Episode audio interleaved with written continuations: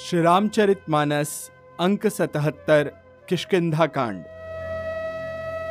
नाई चरण सिरु कह कर जोरी, नाथ मोहि कछु नाही न खोरी।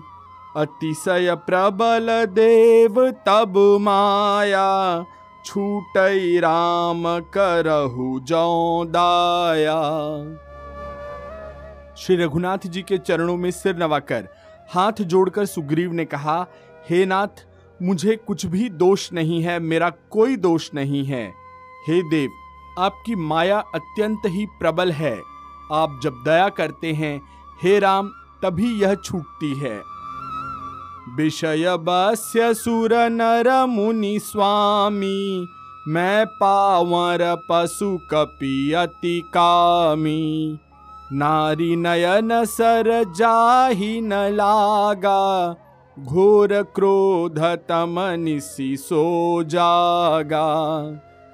हे स्वामी, देवता, मनुष्य और मुनि सभी विषयों के वश में हैं। फिर मैं तो पामर पशु और पशुओं में भी अत्यंत कामी, बंदर हूँ। स्त्री का नयन बाण जिसको नहीं लगा, वो भयंकर क्रोध रूपी अंधेरी रात में भी जागता रहता है। क्रोधांध नहीं होता। लोभ पास जही गर न बंधाया, सो नर तुम समान रघुराया। यह गुण साधन ते नहीं होई, तुम्हारी कृपा पाव कोई कोई। और लोभ की फांसी से जिसने अपना गला नहीं बंधाया, हे रघुनाथ वह मनुष्य आप ही के समान है। ये गुण साधन से नहीं प्राप्त होते। आपकी कृपा से ही कोई कोई इन्हें पाता है। तब रघुपति बोले, मुसुकाई, तुम प्रिय मोहि भरत जिमि भाई, अब सोई जतनु करहु मन लाई, जही विधि सीता कै सुधी पाई। तब रघुनाथ जी मुस्कुराकर बोले, हे भाई, तुम मुझे भरत के समान प्यारे हो। अब मन लगाकर वही उपाय करो, जिस उपाय से सीता जी की खबर मिले। एही विधि होत बत कही, आए बानर जूथ नाना बरन सकल दिसी, देखिय की सबरूथ इस प्रकार बातचीत हो रही थी कि वानरों के यूथ झुंड आ गए। अनेक रंगों के वानर सब दिशाओं में दिखाई देने लगे। बानर कटक उमा मैं देखा, सो मूरुख जो करन चहलेखा आई राम पद ना वही माथा, निरखी बदनु सब हो ही सना था शिव जी कहते हैं, हे उमा, वानरों की वह सेना मैंने देखी थी। उसकी जो गिनती करना चाहे वह महान मूर्ख है। सब वानर आ आकर श्री राम जी के चरणों में मस्तक नवाते हैं और श्रीमुख के दर्शन करके कृतार्थ हो जाते हैं। अस कपि एक न से नामाही राम कुशल जही पूछी नाही। यह नहीं कछु प्रभु कई अधिकाई, विश्वरूप व्यापक रघुराई। सेना में एक भी वानर ऐसा नहीं था, जिससे श्री राम जी ने कुशल न पूछी हो। प्रभु के लिए यह कोई बड़ी बात नहीं है, क्योंकि श्री रघुनाथ जी विश्व रूप तथा सर्व व्यापक हैं। ठाड़े जह तह आय सुपाई कह सुग्रीव सब ही समुझाई। राम काजु अरु मोर निहोरा, बानर जूथ जाहू चहू ओरा। आज्ञा पाकर सब जहाँ तहां खड़े हो गए। तब सुग्रीव ने सबको समझाया, कहा कि हे वानर समूहों, यह श्री रामचंद्र जी का कार्य है और मेरा अनुरोध है, निहोरा है, तुम चारों ओर जाओ। जनक सुता कहूँ, खो जहु जाई। मास दिवस मह आए हु भाई। अवधि मेटी जो बिनु सुधि पाए, आवई बनी ही सो मोही मराए। और जाकर जानकी जी को खोजो, हे भाई, महीने भर में वापस आ जाना। जो महीने भर की अवधि बिताकर बिना पता लगाए ही लौट आवेगा। मुझे उसका वध करना ही पड़ेगा। बचन सुनत सब बानर, जह तह चले तुरंत, तब सुग्रीव बुलाए अंगद नल हनुमंत। सुग्रीव के वचन सुनते ही सब वानर तुरंत जहाँ तहां भिन्न भिन्न दिशाओं में चल दिए। तब सुग्रीव ने अंगद, नल, हनुमान आदि प्रधान प्रधान योद्धाओं को बुलाया और कहा, सुनहु नील अंगद हनुमाना जामवंत मति धीर सुजाना, सकल सुभट मिली दक्षिण जाहू, सीता सुधि पूछे हूँ सब काहू। हे धीर बुद्धि और चतुर नील, अंगद, जमवान और हनुमान तुम सब श्रेष्ठ योद्धा मिलकर दक्षिण दिशा को जाओ और सब किसी से सीता जी का पता पूछना। मन क्रम बचन सो जतन विचारे हु रामचंद्र कर काजू संवारे हु भानु पीठी से या उर आगी, स्वामी ही सर्व भाव छल त्यागी। मन, वचन तथा कर्म से उसी का सीता जी का पता लगाने का उपाय सोचना, श्री रामचंद्र जी का कार्य संपन्न करना, सूर्य को पीठ से और अग्नि को हृदय से सेवन करना, परंतु स्वामी की सेवा तो छल छोड़कर सर्व भाव से करनी चाहिए।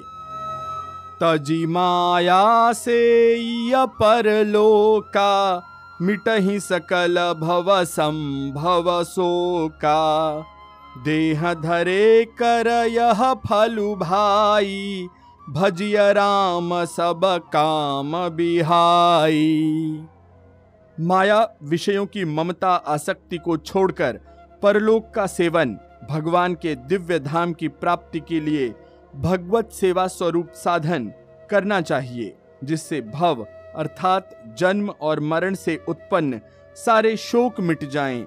हे भाई देह धारण करने का यही फल है कि सब कामों कामनाओं को छोड़कर श्री राम जी का भजन किया जाए। सोई गुणाज्ञ, सोई बड़ भागी, जो रघुबीर चरण अनुरागी। आय सुमागी चरण सिरुनाई, चले हरसी सुमिरत रघुराई। सद्गुणों को पहचानने वाला तथा बड़भागी वही है, जो श्री रघुनाथ जी के चरणों का प्रेमी है। आज्ञा मांगकर और चरणों में फिर सिर नवाकर श्री राम जी का स्मरण करते हुए सब हर्षित होकर चले। पाछे पवन तनय सिरुनावा जानी काज प्रभु निकट बोलावा। परसासी ससरो रूह पानी कर मुद्रिका दीन्ही जन जानी सबके पीछे पवनसुत हनुमान जी ने सिर नवाया। कार्य का विचार करके प्रभु ने उन्हें अपने पास बुलाया। उन्होंने अपने कर कमल से उनके सिर का स्पर्श किया तथा अपना सेवक जानकर उन्हें अपने हाथ की अंगूठी उतार कर दी। बहु प्रकार सीत ही समुझाए हु। कही बल बिरह बेगी तुम आए हु हनुमत जन्म सुफल करी माना। चले हृदय धरी कृपा निधाना। और श्री राम जी ने कहा कि बहुत प्रकार से सीता को समझाना और मेरा बल तथा विरह कहकर तुम शीघ्र लौट आना। हनुमान जी ने अपना जन्म सफल समझा और कृपा निधान प्रभु को हृदय में धारण करके वे चले यद्यपि प्रभु जानत सब बाता, राजनीति राखत सुरत्राता यद्यपि देवताओं की रक्षा करने वाले प्रभु सब जानते हैं, फिर भी वे राजनीति की रक्षा कर रहे हैं। नीति की मर्यादा रखने के लिए सीता जी का पता लगाने को जहाँ तहां वानरों को भेज रहे हैं। चले सकल बन खोजत, सरिता सरगिरी खोह। राम का जलयली न मन, बिसरा तन कर छोह। सब वानर वन, नदी, तालाब, पर्वत और पर्वतों की कंदराओं में खोजते हुए चले जा रहे हैं। मन श्री राम जी के कार्य में लवलीन है। शरीर तक का प्रेम भूल गया है। कतहु हो निशिचर सै भेटा, प्राण ले ही एक एक चपेटा बहु प्रकार गिरी कानन हे रही, को मुनि मिलई ताही सब घेरही। कहीं किसी राक्षस से भेंट हो जाती है तो एक एक चपत में ही उसके प्राण ले लेते हैं। पर्वतों और वनों को बहुत प्रकार से खोज रहे हैं। कोई मुनि मिल जाता है तो पता पूछने के लिए सब उसे घेर लेते हैं। लागी त्रिषा अतिशय अकुलाने, मिलई न जल घन गहन भूलाने। मन हनुमान कीन अनुमाना, मरन चहत सब बिनु जल पाना। इतने में ही सबको अत्यंत प्यास लगी, जिससे सब बहुत ही व्याकुल हो गए, किंतु जल कहीं नहीं मिला। घने जंगल में सब भुला गए। हनुमान जी ने मन में अनुमान किया कि जल पिए बिना सब लोग मरना ही चाहते हैं। चढ़ी गिरी शिखर चहू दिशी देखा, भूमि बिबर एक कौतुक पेखा। चक्रबाक बक हंस उड़ाही, बहुतक खग प्रभि सही ते ही माही। उन्होंने पहाड़ की चोटी पर चढ़कर चारों ओर देखा तो पृथ्वी के अंदर एक गुफा में उन्हें एक कौतुक, एक आश्चर्य दिखाई दिया। उसके ऊपर चकवे, बगुले और हंस उड़ रहे हैं। बहुत से पक्षी उसमें प्रवेश कर रहे हैं। गिरीते उतरी पवन सुत आवा, सब कहूँ लय सोई बिबर दिखावा।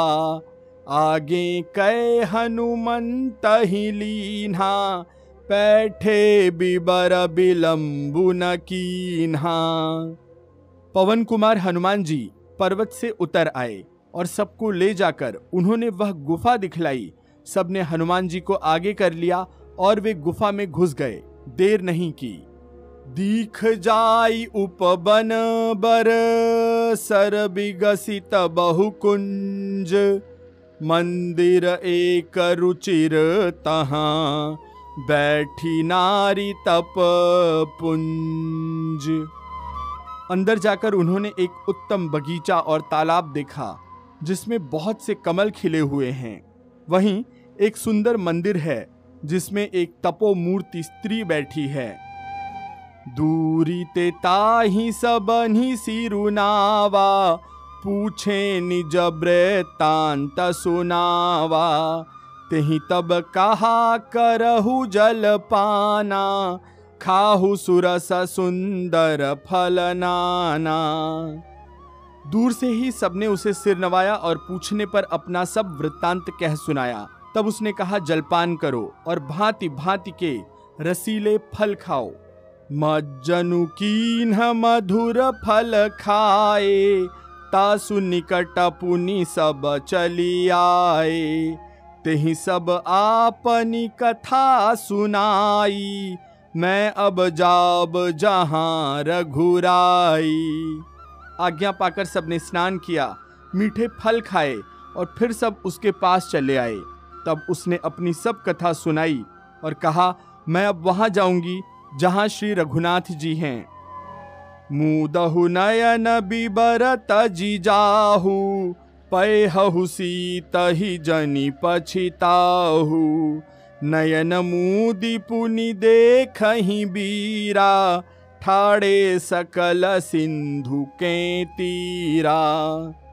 तुम लोग आँखें मूंद लो और गुफाओं को छोड़कर बाहर जाओ। तुम सीता जी को पा जाओगे। निराश मत होना। आँखें मूंद कर, फिर जब आँखें खोली तो सब वीर क्या देखते हैं कि वे सब समुद्र के तीर पर खड़े हैं। सो पुनि गई जहाँ रघुनाथा, जाई कमल पद नाय सीमा था। नाना भांति विनय ते ही कीन्ही अनपायनी भगति प्रभु दीन्ही। और वह स्वयं वहाँ गई, जहाँ श्री रघुनाथ जी थे। उसने जाकर प्रभु के चरण कमलों में मस्तक नवाया और बहुत प्रकार से विनती की। प्रभु ने उसे अचल भक्ति दी। बदरी बन कहूँ सो गई, प्रभु आज्ञा धरी शीस उर धरि राम चरण जुग, जे बंदत अजईस।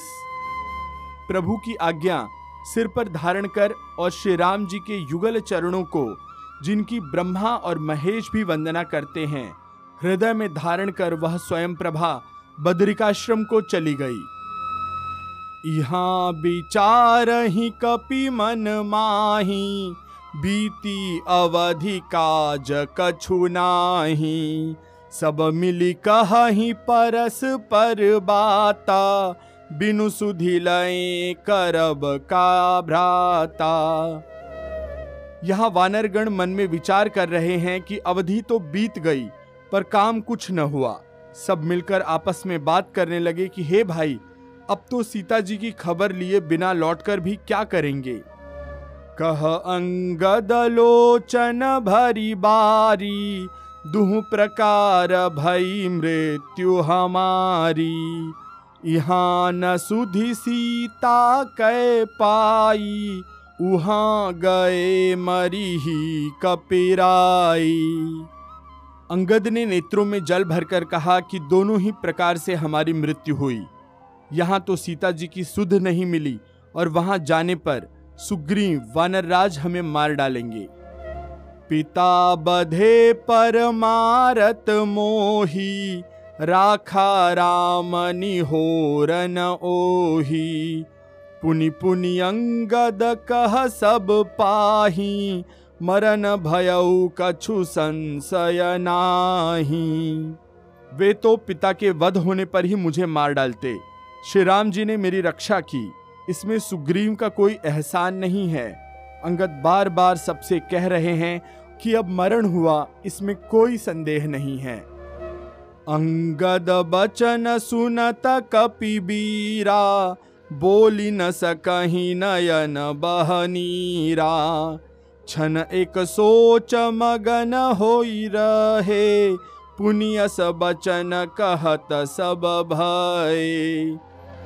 वानर वीर अंगद के वचन सुनते हैं, किंतु कुछ बोल नहीं सकते। उनके नेत्रों से जल बह रहा है। एक क्षण के लिए सब सोच में मग्न हो रहे हैं। फिर सब ऐसा वचन कहने लगे, हम सीता के सुधी लीन्हे बीना, नहीं जई हैं जुबराज प्रबीना अस कहीं लवन सिंधु तट जाई बैठे कपि सब दर भडसाई। हे सुयोग्य युवराज, हम लोग सीता जी की खोज लिए बिना नहीं लौटेंगे। ऐसा कहकर लवण सागर के तट पर जाकर सब वानर कुश बिछाकर बैठ गए। जामवंत अंगद दुख देखी, कही कथा उपदेश विशेषी।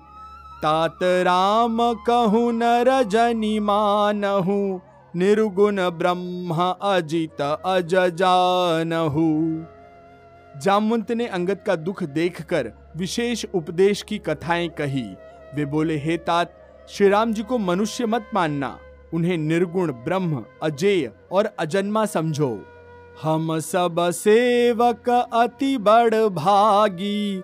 संतत सगुण ब्रह्म अनुरागी। हम सब सेवक अत्यंत बड़भागी हैं, जो निरंतर सगुण ब्रह्म श्री राम जी में प्रीति रखते हैं। निज इच्छा प्रभु अवतरई, सुर मही गो द्विजलागी। सगुण उपासक संगत रही मोक्ष सब त्यागी। देवता, पृथ्वी, गौ और ब्राह्मणों के लिए प्रभु अपनी इच्छा से अवतार लेते हैं। वहाँ सगुणोपासक सब प्रकार के मोक्षों को त्याग कर उनकी सेवा में साथ रहते हैं। यही विधि कथा कही बहु भांति गिरी कंदरा सुनी संपाति। बाहिर होई देखी बहु कीसा मोही आहार दीन जगदीसा इस प्रकार जामवंत बहुत प्रकार से कथाएँ कह रहे हैं। इनकी बातें पर्वत की कंदरा में, गुफा में संपाति ने सुनी। बाहर निकलकर उसने बहुत से वानर देखे। तब वह बोला, जगदीश्वर ने मुझको घर बैठे बहुत सारा आहार भेज दिया। आजू सब ही कहा भाछन करऊं? दिन बहु चले आहार बिनु मरऊं। कबहु न मिल भरी उदर आहारा। आजु दीन विधि ए कहीं बारा। आज इन सबको खा जाऊँगा। बहुत दिन बीते भोजन के बिना मर रहा था। पेट भर भोजन कभी नहीं मिलता। आज विधाता ने एक ही बार में बहुत सारा भोजन दे दिया। डर पे गीध बचन सुनी काना, अब भामरन सत्य हम जाना। कपि सब उठे गीध कहाँ देखी, जामवंत मन सोच विशेषी। गीध के वचन कानों से सुनते ही सब डर गए कि अब सचमुच ही मरना हो गया। यह हमने जान लिया है। फिर उस गीध संपाति को देखकर सब वानर उठ खड़े हुए। जामवंत के मन में विशेष सोच हुआ। कह अंगद बिचारी मन माही, धन्य जटायु सम को नाही। राम काज कारण तनु त्यागी, हरिपुर गय परम बड़ भागी। अंगद ने मन में विचार कर कहा, आहा जटायु के समान धन्य कोई नहीं है। श्री राम जी के कार्य के लिए शरीर छोड़कर वह परम बड़भागी भगवान के परम धाम को चला गया। सुनी खग हर्ष शोक जुत बानी, आवा निकट कपिन भय मानी। तिन्ह ही अभय करी पूछे सी जाई कथा सकल तिन्ह ताही सुनाई। हर्ष और शोक से युक्त वाणी, यह समाचार सुनकर वह पक्षी संपाति वानरों के पास आया। वानर डर गए। उनको अभय करके उसने पास जाकर जटायु का वृत्तांत हालचाल पूछा। तब उन्होंने सारी कथा उसे सुनाई। सुनी संपाति बंधु के करनी रघुपति महिमा बहु विधि बरनी। भाई, जटायु की करनी सुनकर संपाति ने बहुत प्रकार से श्री रघुनाथ जी की महिमा की वर्णन की। मोहि ले जाहू सिंधु तट, देऊ तिलांजलि ताही।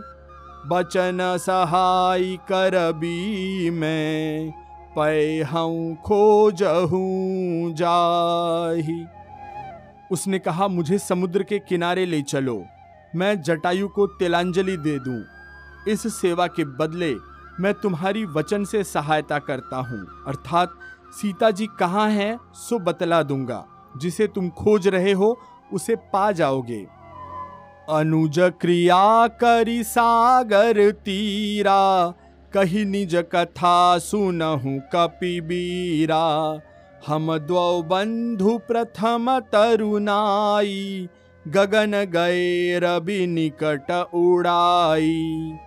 समुद्र के तीर पर छोटे भाई जटायु की श्राद्ध क्रिया करके संपाति अपनी कथा कहने लगा, हे वीर वानरों, सुनो, हम दोनों भाई उठती जवानी में एक बार आकाश में उड़कर सूर्य के निकट चले गए। तेजन सही सकसो आवा मैं अभिमानी रवि नियरावा। जरे पंख अति तेज अपारा, परऊ भूमि करी घोर चिकारा। वह जटायु तेज नहीं सह सका, इससे लौट आया। किंतु मैं अभिमानी था, इसलिए सूर्य के पास चला गया। अत्यंत अपार तेज से मेरे पंख जल गए। मैं बड़े ज़ोर से चीख मारकर ज़मीन पर गिर पड़ा। मुनि एक नाम चंद्रमा ओही, लागी दया देखी करी मोही। बहु प्रकार ते ही ज्ञान सुनावा देह जनित अभिमान छड़ावा। वहाँ चंद्रमा नाम के एक मुनि थे। मुझे देखकर उन्हें बड़ी दया आई। उन्होंने बहुत प्रकार से मुझे ज्ञान सुनाया और मेरे देह जनित अभिमान को छुड़ा दिया। त्रेता ब्रह्म मनुज तनु धरी ही तासु नारी निशिचर पति हरि, तासु खोज पठई प्रभु दूता, तिनहि मिले तय हो बपुनीता। उन्होंने कहा कि त्रेता युग में साक्षात परब्रह्म मनुष्य शरीर धारण करेंगे। उनकी पत्नी को राक्षसों का राजा हर लेगा। उसकी खोज में प्रभु दूत भेजेंगे। उनसे मिलने पर तू पवित्र हो जाएगा। जमी ही पंख करसी जनी चिंता तिन्ह ही दिखाई दहे सुतय सीता।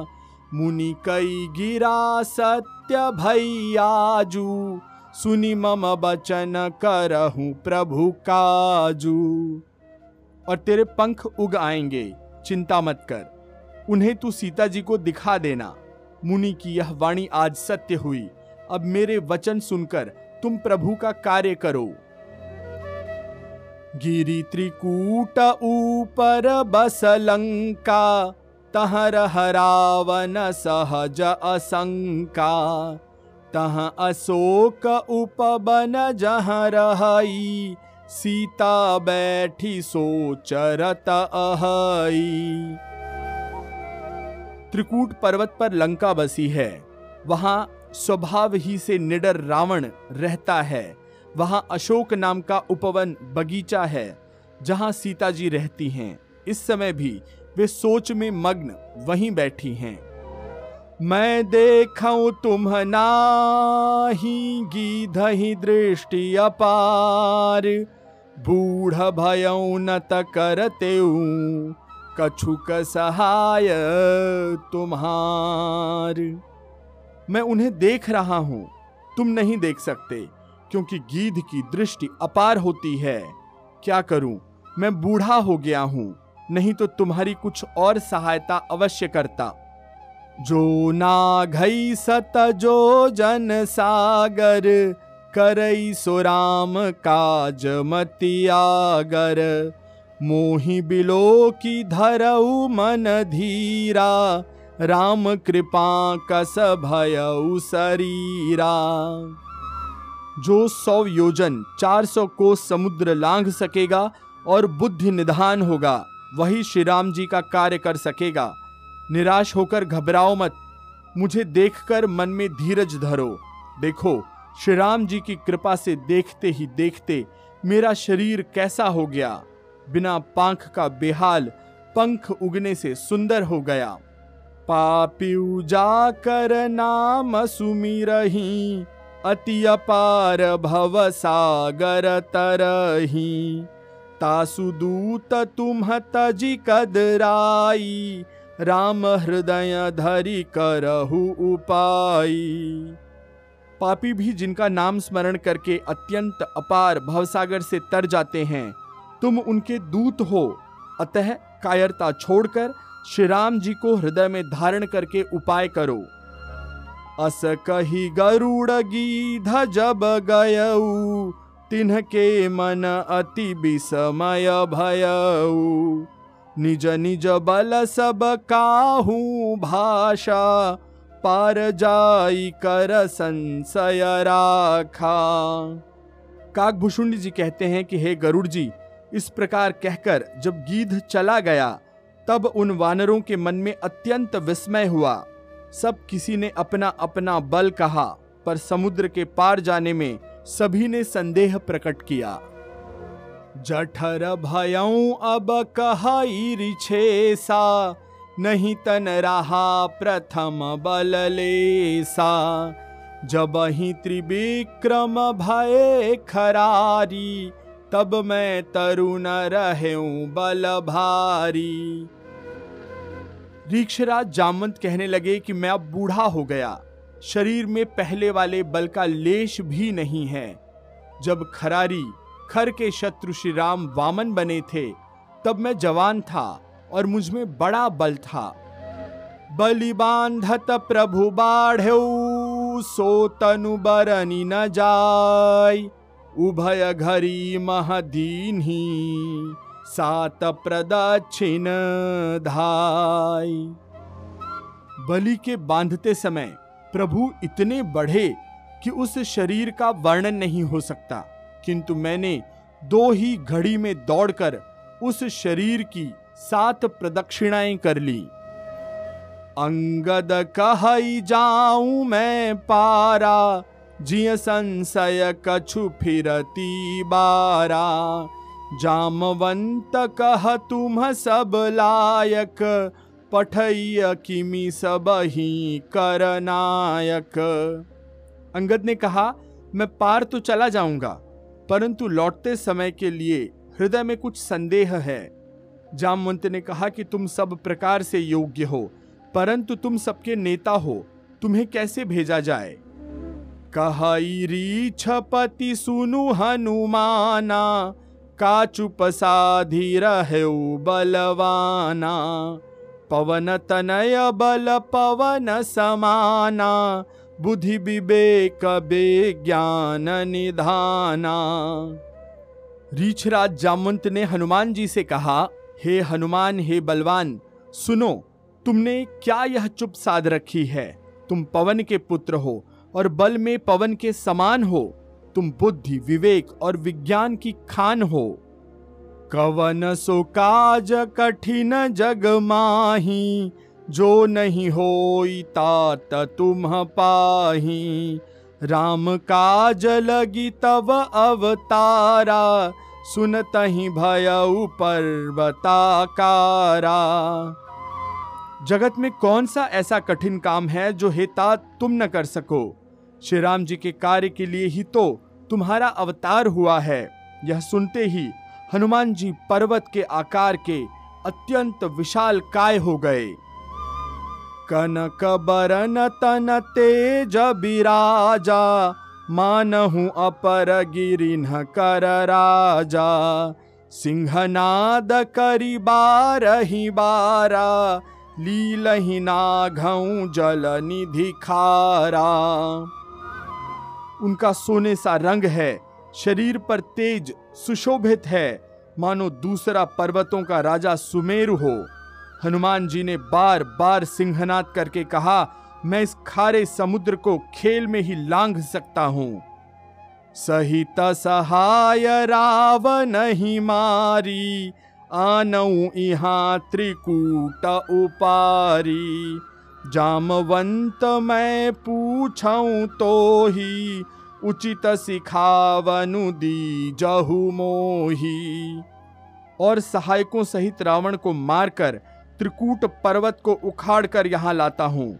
हे जामवंत, मैं तुमसे पूछता हूँ, तुम मुझे उचित शिक्षा दो, उचित सीख दो, कि मुझे क्या करना चाहिए?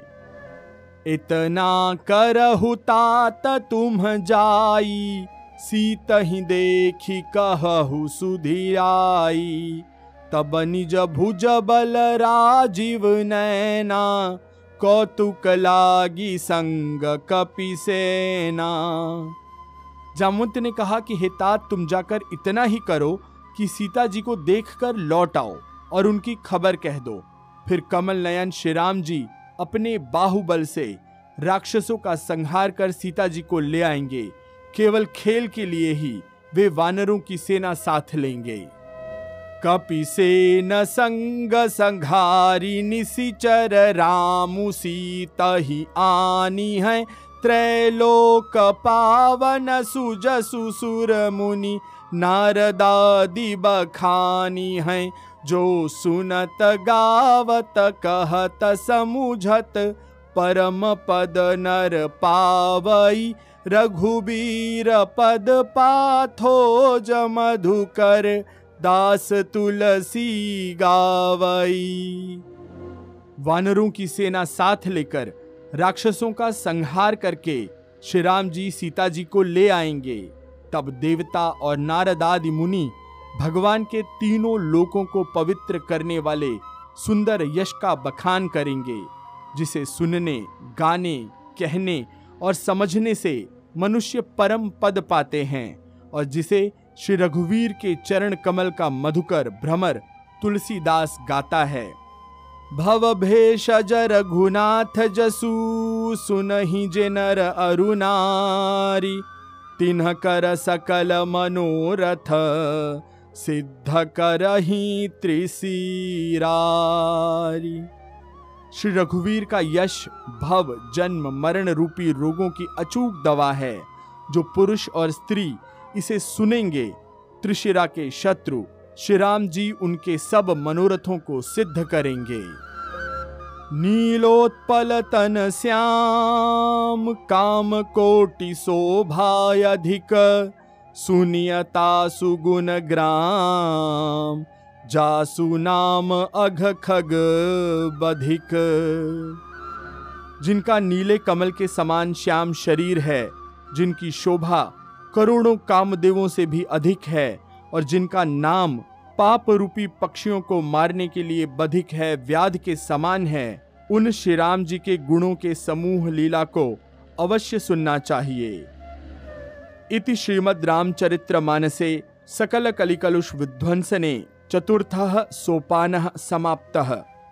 कलयुग के समस्त पापों के नाश करने वाले श्री रामचरित्र मानस का यह चौथा सोपान समाप्त हुआ।